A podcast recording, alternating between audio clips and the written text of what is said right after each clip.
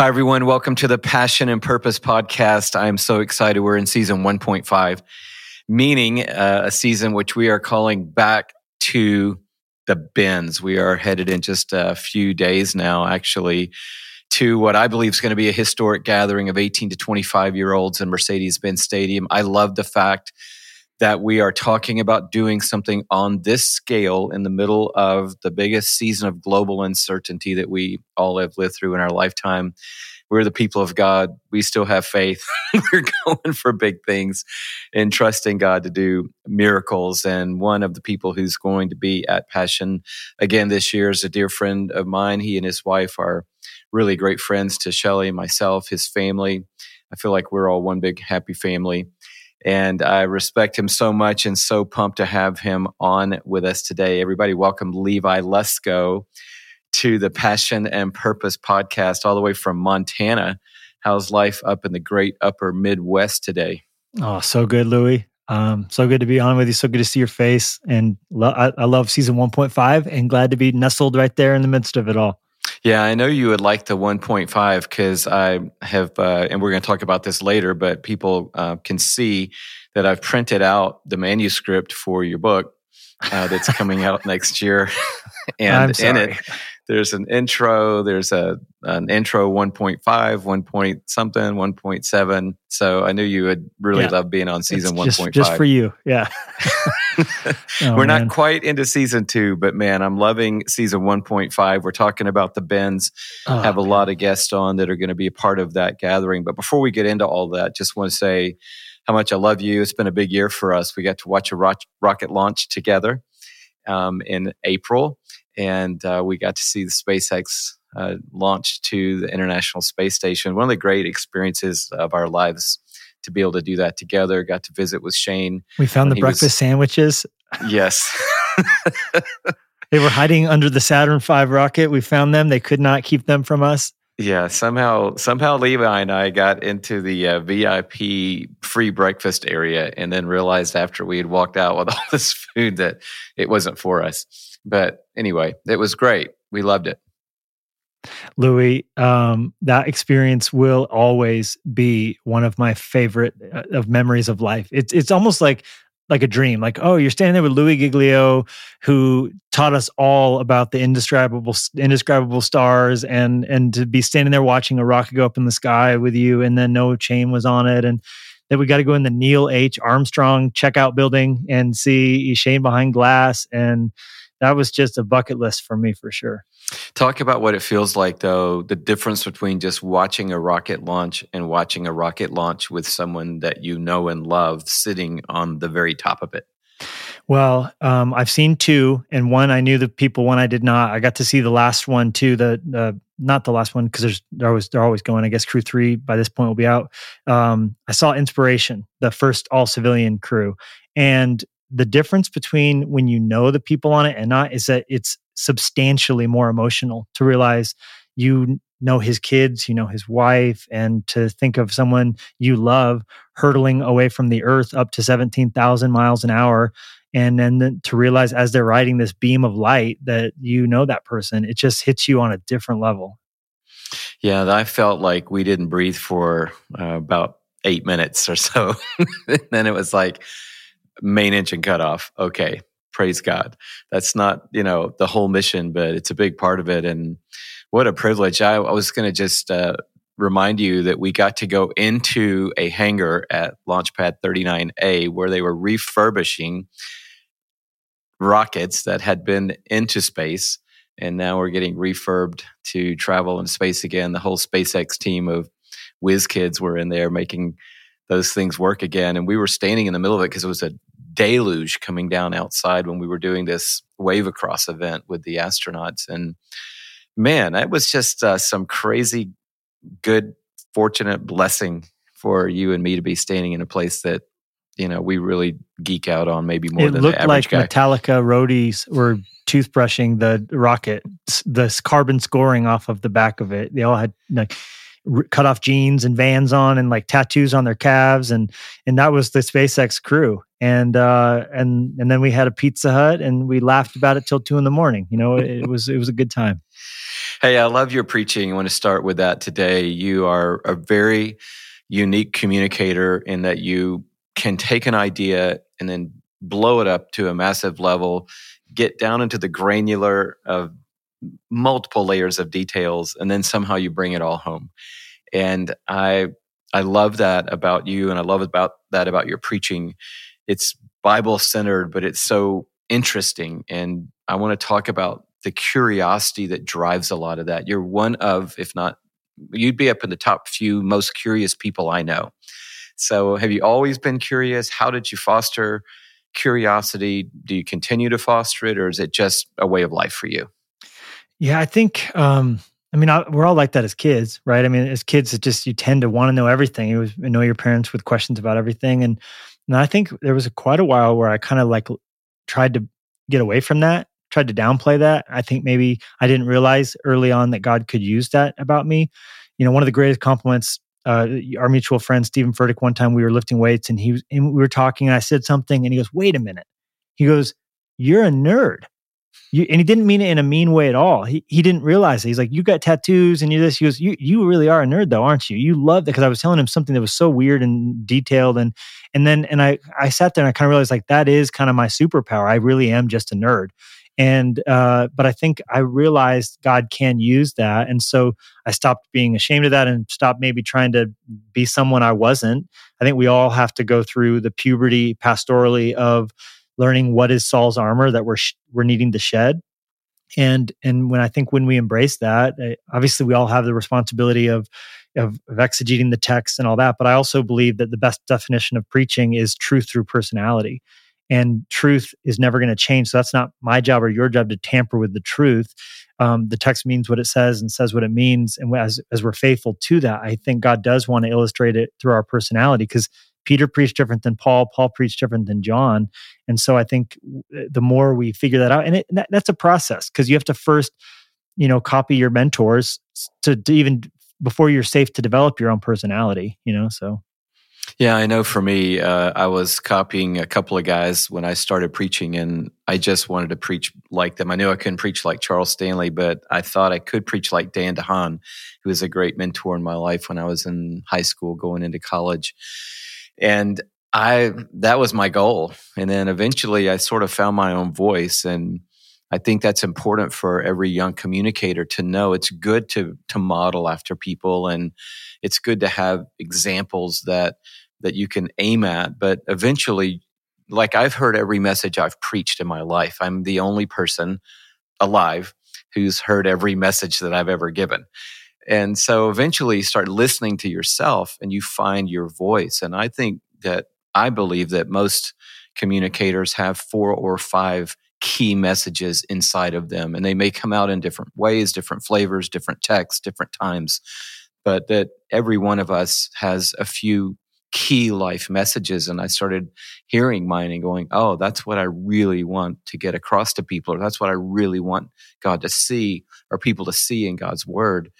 And then I started finding my own voice a little bit. And now I only know my voice and not, is this me or is this me trying to be like somebody else? But talk about how much pressure there is if we don't understand the reality of the fact that God has given us a unique voice.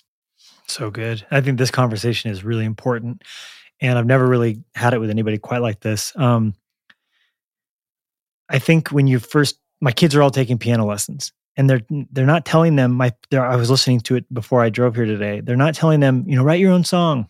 They're giving them scales. They're giving them, you know, stuff to play that's proven. And before you become a jazz musician, improvising and changing, you know, and being able to play off the cuff and hear the music in your head, you play with a metronome. You play with, you know, this is the song, it's right or wrong. I think preaching, you know, there's pressure on us to be our own person. But first, I think there is a sense in which you have to follow me as I follow Christ, like Paul said. And, you know, um, I preached Skip Heitzig and Greg Laurie sermons, and that was, you know, the movement. I grew up in Calvary Chapel the voices that I was hearing. And so literally, I mean, uh, there was times when it was, you know, like pretty much a Greg Laurie sermon. I would just change Kathy to Jenny, you know, and but I'll never forget. I was in McDonald's. I used to go to this McDonald's. It was a combo McDonald's gas station, and it was a place I could study that I wouldn't get bothered. because no one's you know eating in the gas station McDonald's, and I would just go sit in the corner with a yellow legal pad, and I used to write out all my you know I still do write manuscripts, and um and I remember I I actually wrote at the top. I still have that that paper where I wrote.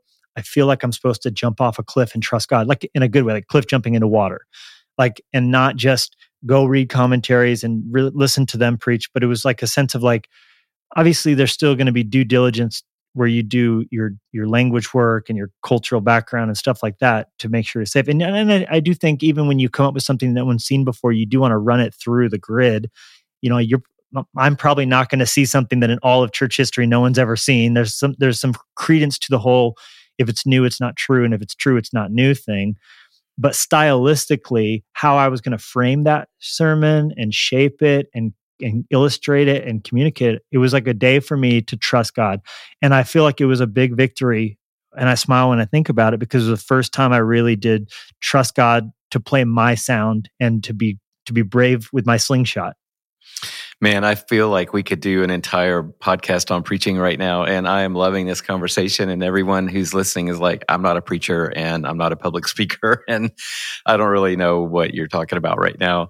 We're talking about being good at what God's given you to do. And you don't have to be a preacher to want to really learn some of those same lessons that you're talking about. And I know for me, you know, it has been very difficult for me, I guess, in my life. One of the most difficult things for me has been people saying, How do you preach? And I tell people, I don't really know. You know, I do the work. I have been in the text for a long time, and then I'll still go and do the necessary work to understand the text because I'm not, you and I aren't looking for something new to preach. And I love the way you said that. There are no new sermons. So we're preaching the same message, the same gospel, the same Jesus, the same story of the sovereignty of God that's been preached since the beginning of preaching and since Christ was raised from the dead and even the prophets before. So we're not looking for new things, but we are looking for a new impact on someone's life. And how do you say the same thing in a way that it can make a fresh impact on someone's life? And I know for me, it feels like painting sometimes where I know Michelangelo, when he was painting the Sistine Chapel, he didn't just start painting on the on the ceiling. He actually sketched out the figures and he knew what he was going to paint when he got going and he knew he was going to do aquamarine over here and maybe melon over here or a rose color over here. But i don't think there was any strict rules as to what color went first whether it was the head or the leg or the arm or the or the robe. And I know for me, a lot of times I feel like I'm walking into the moment and I'm like, I know what colors I'm using. I know what I'm painting today. I've already sketched it out. I know what it's going to look like. It's not going to be a tree, it's going to be a boat. But I don't know if I'm going to paint the sky first or the water first or the boat first or a cloud first. And I don't know. I think in that freedom, very different from you, where you have a manuscript that you are tracking along with, it feels like art to me. And I think good preaching should be art. Oh, I love this. and I think there are parallels for the person listening who's in business. You know, Danny Meyer, the founder of Shake Shack, and many uh, Michelin rated restaurants in New York City where he actually cut his teeth. Shake Shack was like an accidental, like fun project for a summer that took off and became his, of course, biggest success. But um, he wrote a book called Setting the Table, and he talks about him going to Europe as a young man and discovering flavors and discovering wine and discovering food and that palate and that the the, set, the experience of a meal. And and he talked about he said like look there's there's nothing new to a hamburger or to you know even like you said to composing a, a, song there's you know five basic notes in the musical scale. You know it's it's shit but it's the art is the application. The art is is how and when and the combination. So you know people rave about shake shack but there's there's carl's jr and there's you know there's a million burger restaurants in the world you're not raving about.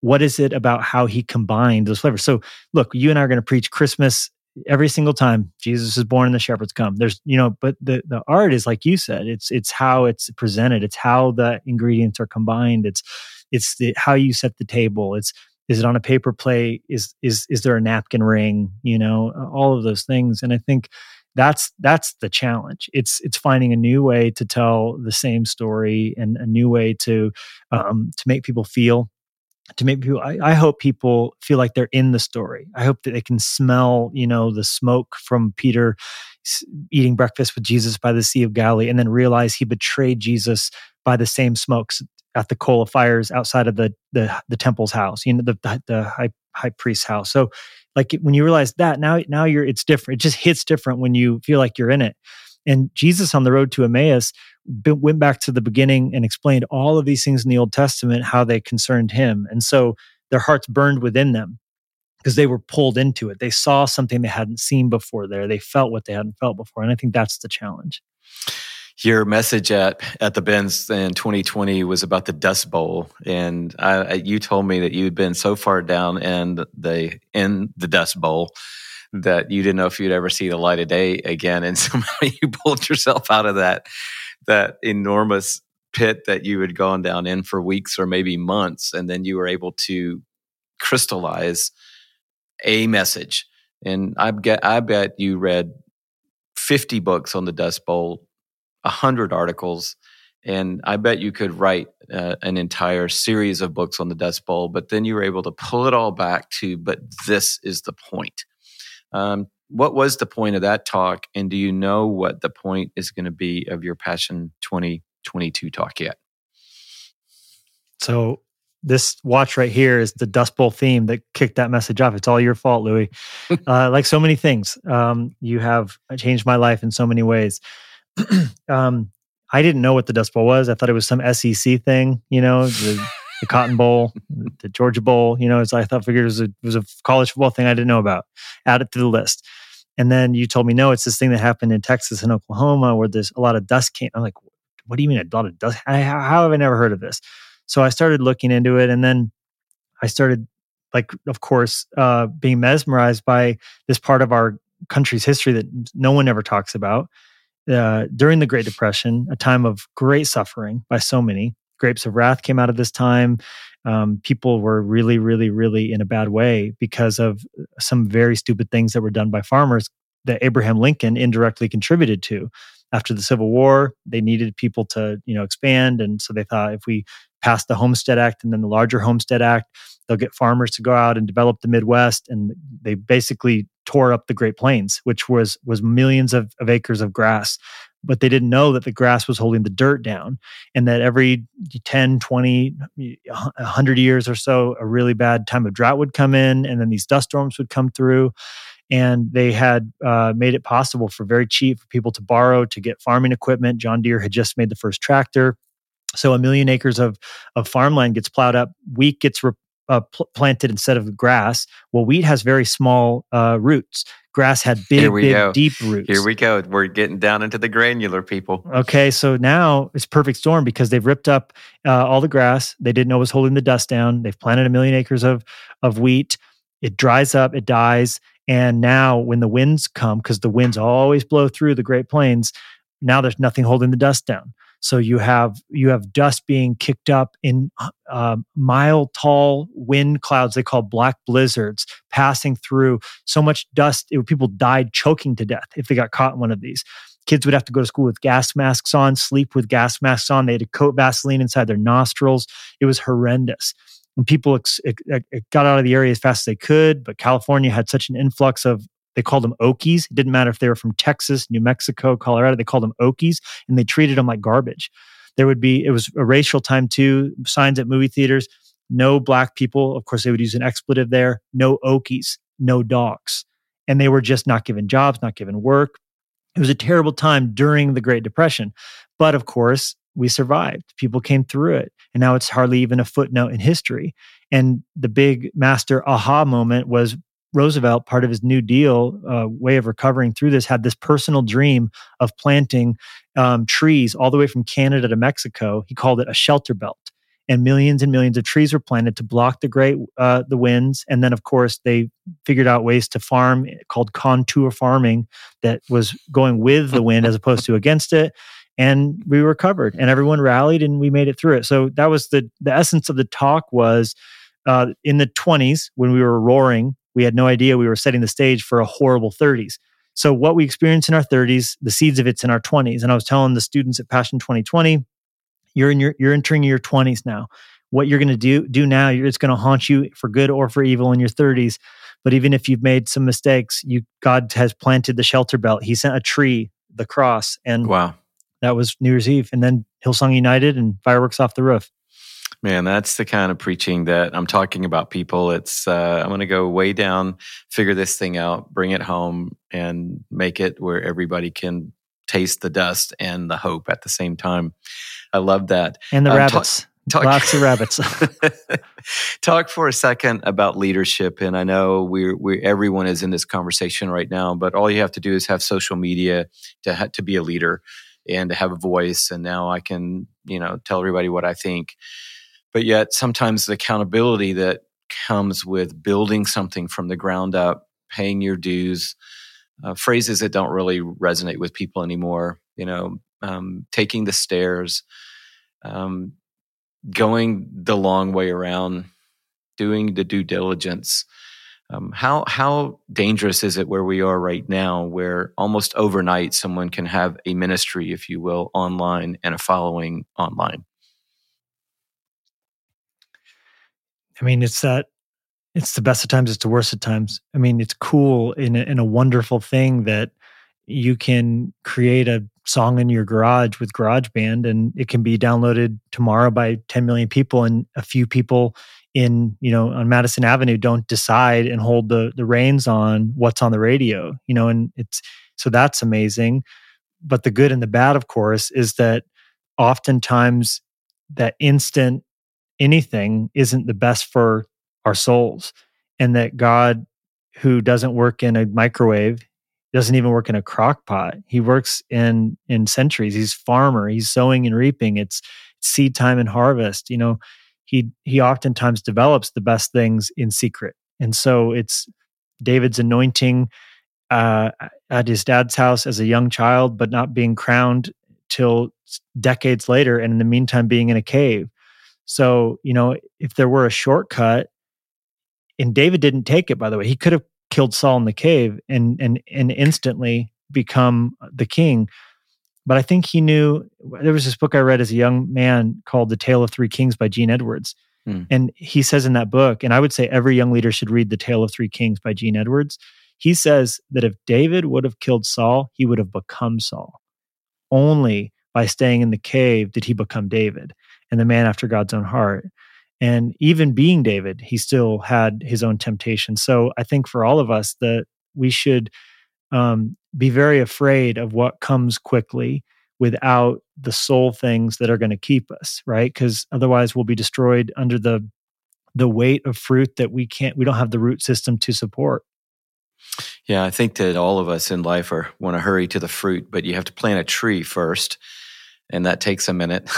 but if you'll stay with it, it's the exponential increase that will actually end up blowing your mind. Um, I mentioned it earlier and I was laughing about it. Um, these are just the notes for your new book. So this could be a book for a lot of people.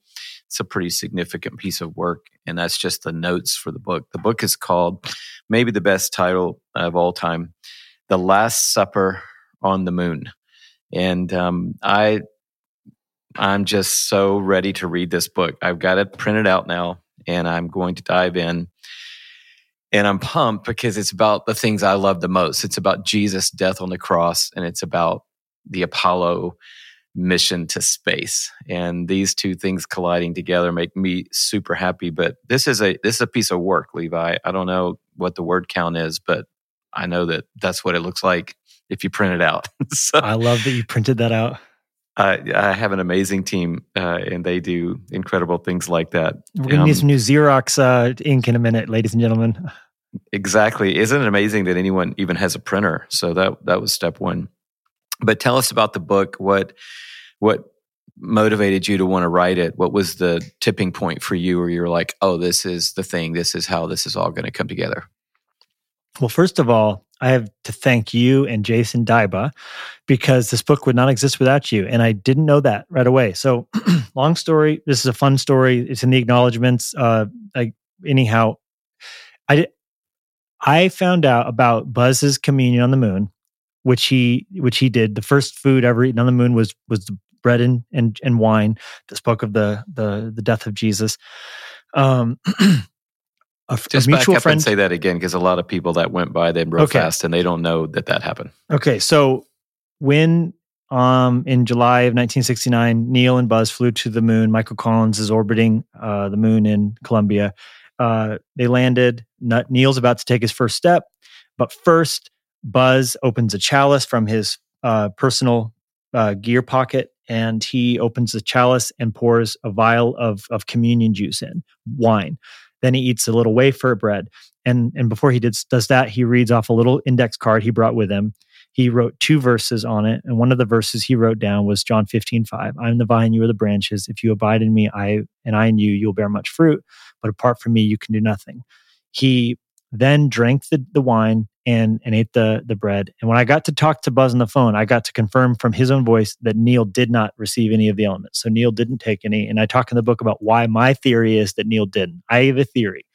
And I don't think it was disrespect for Jesus you'll have to read the book to get my theory on that. But um, but but they never talked about it because NASA had been sued by Madalyn Murray O'Hair, uh, who was a famous atheist who was very angry that in 1968 December during the Apollo 8 mission, they read the Genesis account of the creation on Christmas Eve or Christmas Day rather from from the from the uh, the, the lunar gravity. They were going around the moon. They did not um, land. They just went around it. And during the Christmas broadcast, they reported that there's a Santa Claus, and they read Genesis chapter one. In the beginning, God created the world. And they said, from a to all of those of you on this good earth, you know, good night, God bless you, and you know, the, the crew of Apollo Eight wishes wishes our love um, Madalyn Murray O'Hair sued NASA because she contested that it was a separation of church and state issue. She lost the lawsuit. But Deke Slayton, the uh, chief of the astronaut office, who at one point was a Mercury 7 astronaut, but got grounded because of a heart condition. And then later on, he was able to fly when Skylab was launched. He said, Look, Buzz, I don't mind if you take communion. We're just not going to talk about on the radio because I don't need drama. All right. No drama. So a lot of people don't know about the, the communion story, including Levi Lusko. I never knew about it. My friend, who you know, Brant Kreider, who is the president of North American Yves Saint Laurent, he uh, is also a DJ who moonlights as a DJ. He was at my house, we were hanging out, and he's telling me about this song that he mixed that's all about um, gravity and the moon and space. And it also samples this lyric where it's a quote about the, the, the, the moon communion. I go, the moon communion what are you talking about? Moon communion. Know, I'm a I'm a big space guy. I read the the right stuff. I've always liked. I did a series called The Controlled Burn. I've liked space for a while, and in large part because of Louie Giglio. You know, got me into stars and all that stuff. So I'm like, send me this song. What are you talking about? He sends me the song, and it's got this narration about this talking about Neil taking communion, or uh, Buzz taking communion. And I was like, I've never heard this. What in the world is going on? And I'm like, where did you find this? And he's like, I don't know. I found it on the internet. I'm like, that's awesome. So I file that away in my heart. And one night I wake up and I thought, the Last Supper on the moon, the phrase came to me that the Last Supper was the first thing eaten. And it's just so poetic. So I wrote down in my journal, I'm going to write a book called Last Supper of the Moon on the moon. I waited almost two years uh, till I actually got it all out, but I kept it secret, wrote it afterwards, called him and I told him about it. And he goes, he goes, that's amazing. And I go, Hey, where did you find that fact out, by the way? He's like, I don't know, some podcast. I'm like, some podcast. He goes, yeah, some podcast talking about. So I'm like, you need to find it. He's like, I can't find it, bro. Well, I said, you need to. So he digs it up. It's a passion podcast, and it's Jason Dyba's voice, and it, who's who who works for you is an amazing storyteller and a voice actor, and I, I love and respect him as well. Anyhow, so I didn't know till after the book was already sent to the printer that you guys indirectly were responsible for this. Amazing. The book is called The Last Supper on the Moon, people, and I I think it's going to be an incredible read. Already, I'm so pumped to get into it, and it's coming out in January. Uh, so January 11th. Yeah, just a few weeks from now. Everybody watch for it. It's going to be incredible. Let's talk for a minute about the Benz. Um, it's it's more than an event. I've tried to explain that to people for a long time now, since 1997. It's more than an event. And I tell people, we just had passion, and they go, Oh, that sounds cool. I'm like, No, it wasn't cool. It was unbelievable. They're like, Oh, that's great. I'm like, No, it wasn't great. It was, it was God. And you've been in the room a few times uh, in different places and experienced it. What, what's your take on what makes passion different and what makes it more than an event? And secondly, to that, what should somebody expect who's coming to passion for the first time?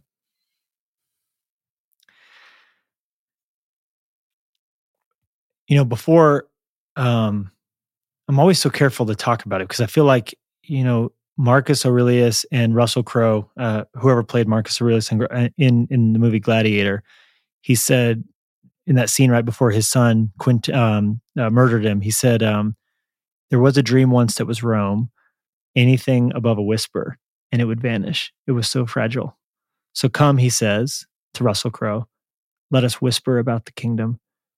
And I love that because it's just so beautiful and humble. And I feel like to talk about passion, it's almost like this is a dream that is so fragile and pure.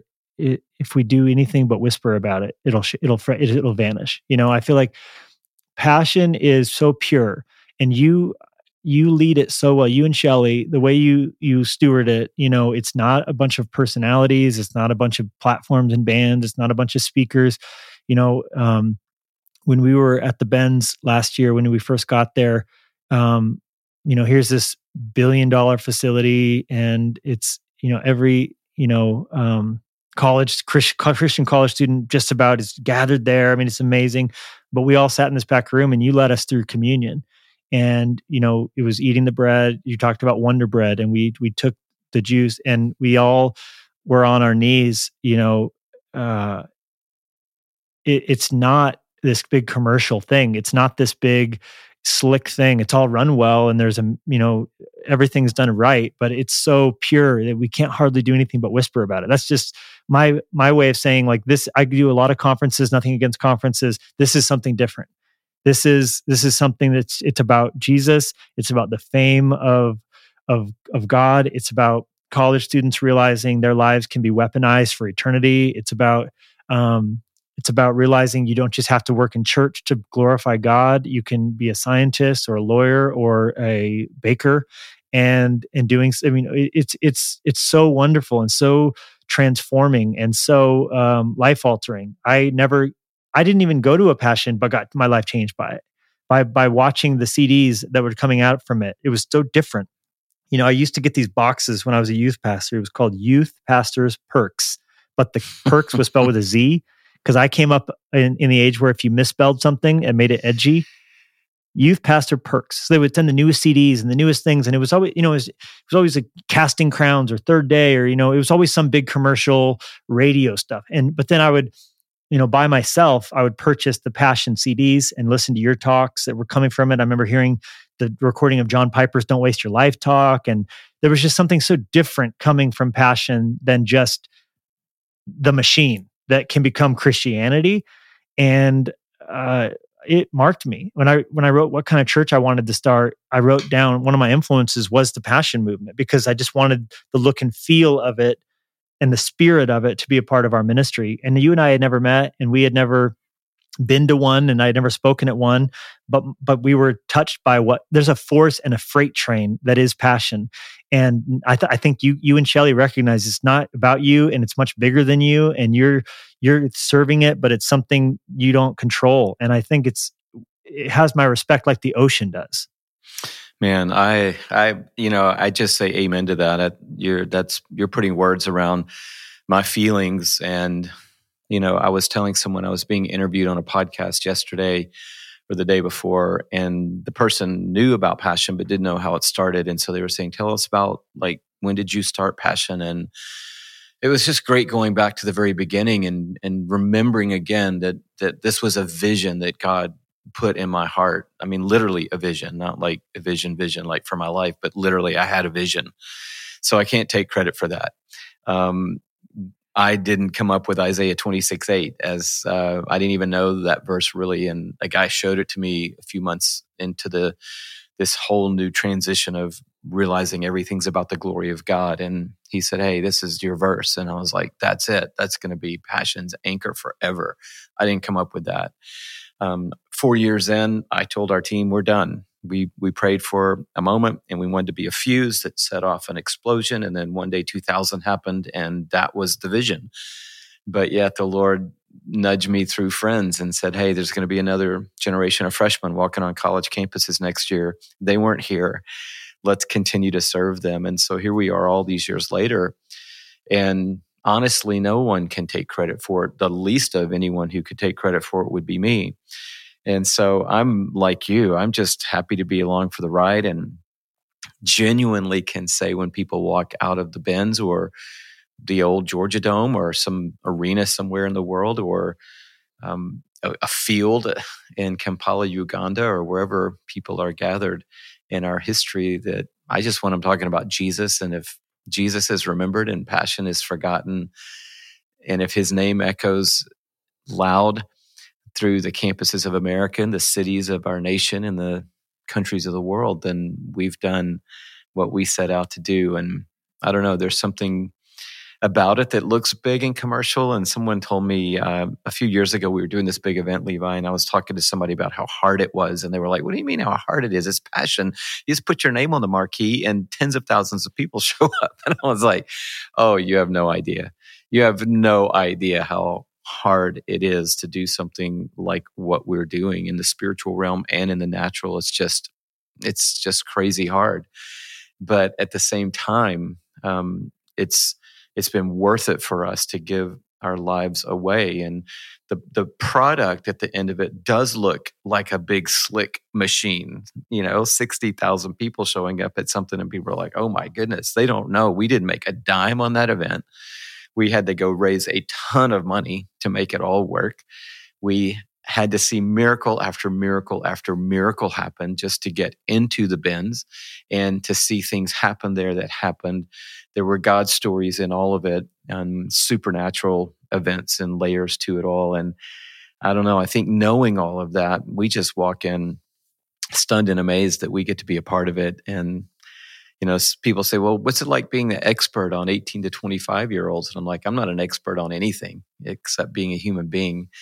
But I do believe that this generation has a tremendous amount of potential and whatever we give, pour into, serve, help, fan the flame of what God wants to do in their lives is going to be worth it because they are going to change history and change the world. And so I'm I'm excited. I'm as I'm as expectant about Passion 2022 or maybe more so than anything we've ever done because we didn't even say yes to this event until May yeah, you don't plan stadium events in seven months. Um, there's still so many things that we don't know how they're going to work out. So many ways we're trusting God right now. And if you're listening to this podcast and you're not coming to Passion, would you would you please pray for Passion?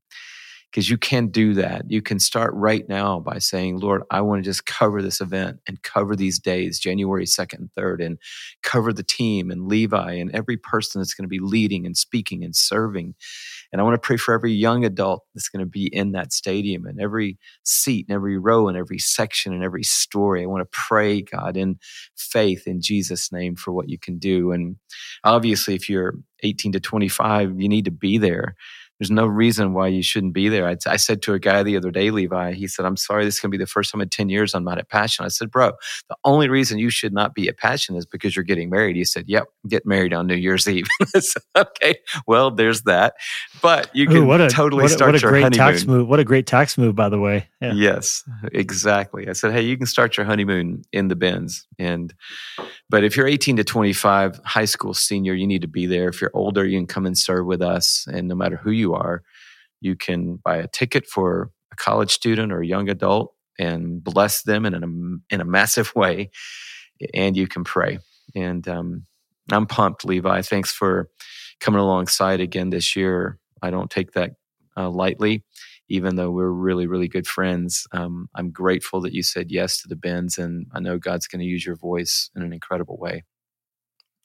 Well, thank you for doing it, for putting yourself out there the way you have to steward it. You know, um, we saw a grizzly bear the other day.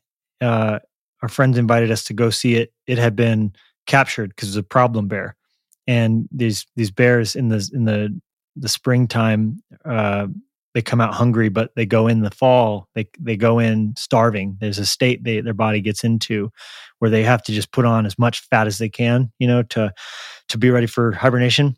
And so they they they come down and if people leave garbage out they'll eat garbage you know and then they get spoiled where they only like to eat garbage because it's easier than finding their own huckleberries you know and so uh, this bear was a problem bear and so they put these big drums out with with a rotting deer carcass inside attached to a tripwire and the bear climbs into it to eat the deer locks himself in the cage and they they um, then have to figure out has it been caught before? And if it's been caught before they euthanize it sadly because it means they've it's it's learned to be you know dependent on humans. And then if it hasn't they tag it and then they release it far away and hopefully it learns its lesson.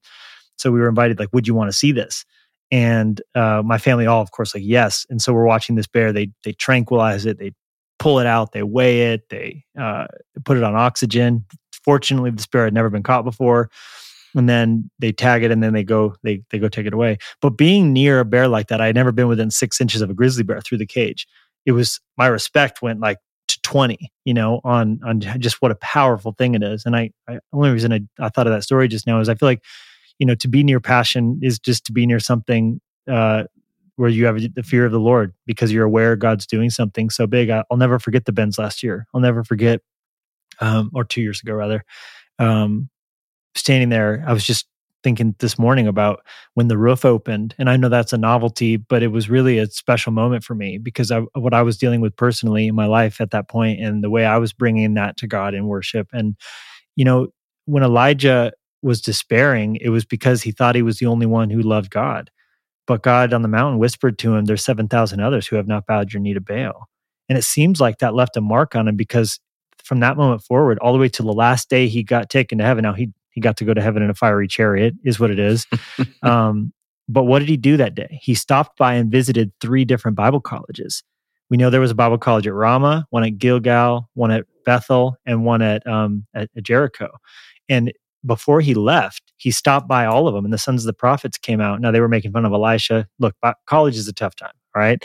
But they, he he gave to his last day is energy to succession. And I think passion has always been about the next generation being handed the legacy. It's about the 7,000 others. And when I was in the Benz looking around in worship, listening to Kari Jobe sing, and the roof opens and the sun shines in and the wind kicks up, it you look around and you realize, oh, there are, there are, there are 67,000 others that I haven't bowed their knee to Baal.